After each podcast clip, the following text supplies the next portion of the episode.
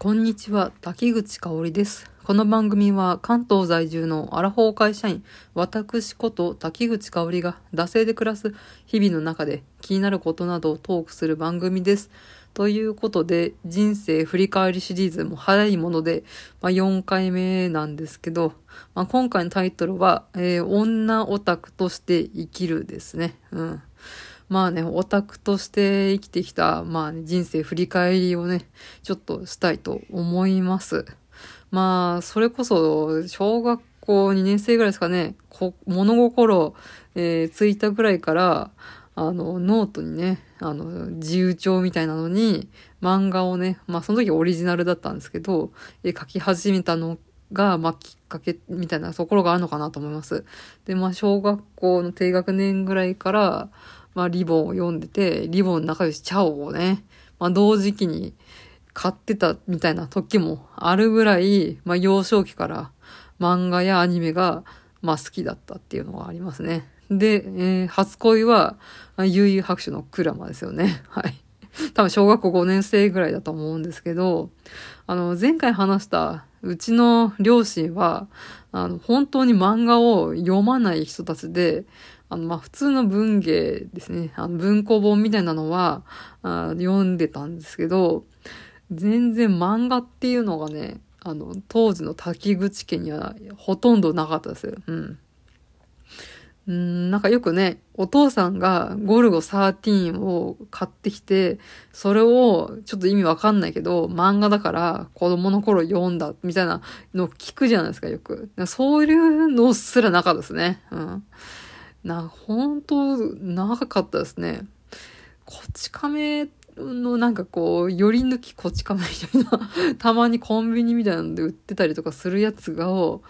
5年に1回ぐらい買うか買わないかぐらいしか、うん、漫画買ってるので見見たことなかったですね。それぐらいね、アニメ、漫画、うんゲーム、そういうのにね、えー興味がない親から、こんな超クソオタクになってしまったっていうね。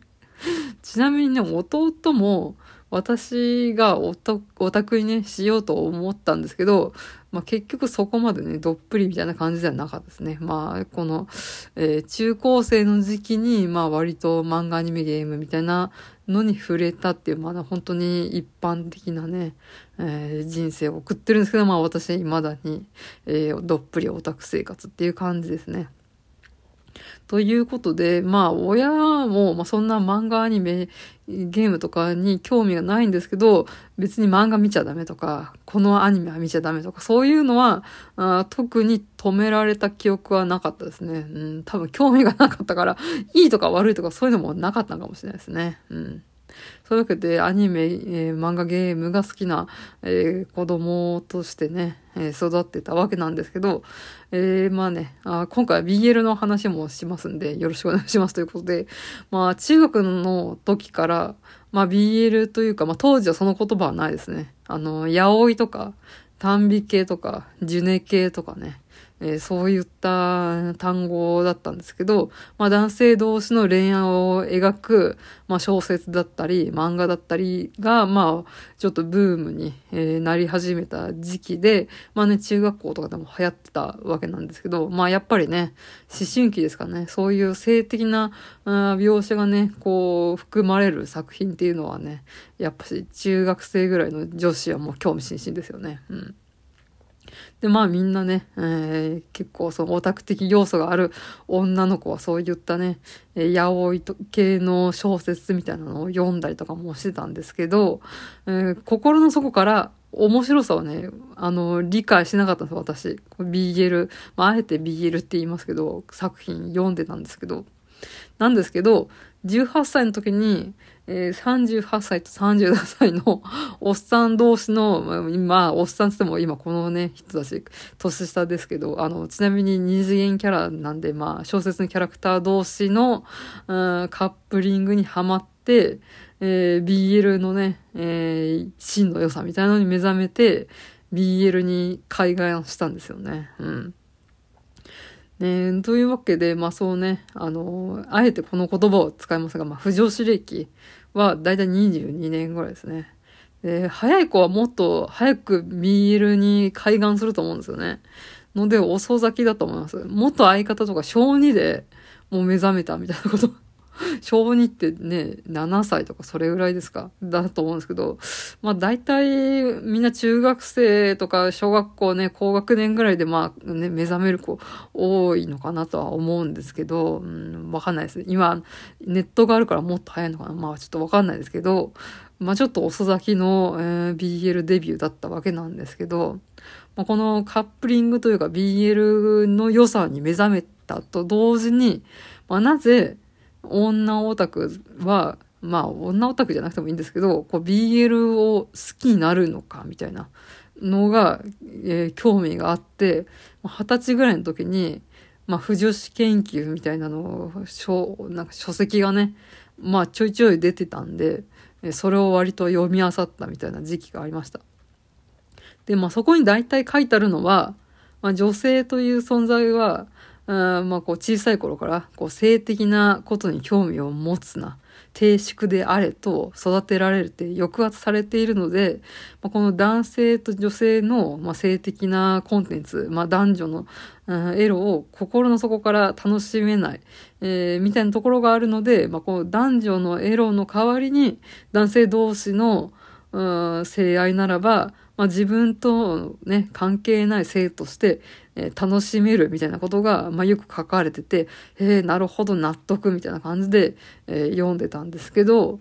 うん、なんかまあ今のアラフォーぐらいってそのね、理論でも納得してわかるみたいな人多いとは思うんですけど、なんか下の世代を見てると、え、別に、えー、そういうことで読んでるわけじゃないんですけど、男女の代わりの物語として男同士の BL を読んでるわけじゃないんですけど、みたいなの意見を見て、うん、なんかね、あ、なんか時代がやっぱ変わったなと思ってですね、これでちょっとね、嬉しくなったんですよ。なんか、こう、人、ワンステップ進んだな、みたいなね。うん。こう物語を物語として自由に読んでるかみたいな、そういうなんか自分がよ女として抑圧されてるからうんちゃらかんちゃらみたいなことじゃなくて、うん、そういう BL っていうものを楽しんでるっていう世代が、あ、出てきたことが本当嬉しいなって、なんか最近しみじみ思いましたね。うん。と同時に、あの、有名女子文化ですね。あの、えー、二次元のキャラクターと、うん自分が、えー、恋愛するっていう、そういったコンテンツ、まあ昔から、まあぼちぼちあったんですけど、今多分、BL 的なものと同じかそれ以上ぐらいに、その夢女子文化みたいなのが、まあ結構勢力というか、上回るんじゃないかぐらいな、うん、勢いで、なんかやっぱ、今まで、まあそれこそね、BL は男女のものも恋愛ものの代わりみたいな、ところから、まあ、この男女のこの夢女子文化っていうのがもう普通のことになってきたっていうのがね、あなんか嬉しいなと思います。本当、こう、一個階段を上がった次のステージに来たなっていう感じがしますよね。うん。今よくね、男性オタクがね、自分とこの美少女キャラクターと、まあ、恋愛するだったり、まだこう性的なコンテンツっていうのは昔からあるとは思うんですけど、なんかそこ、まあ、の女性版、うん、女性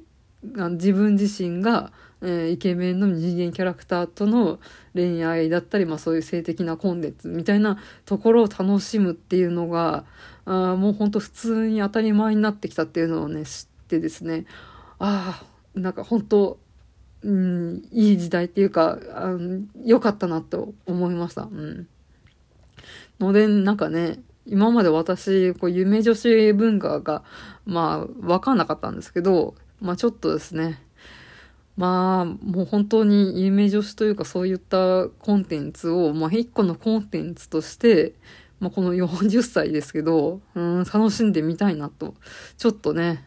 新たにね、思った次第ですよね。うん。うん、乙女ゲームとかもね、アンジェリークを二十歳前、多分、17、8ぐらいの時に一回ちょっとやった気ぐらいしかやってなくてね。ああ、ちょっと乙女ゲームみたいなのもちょっとね、40にして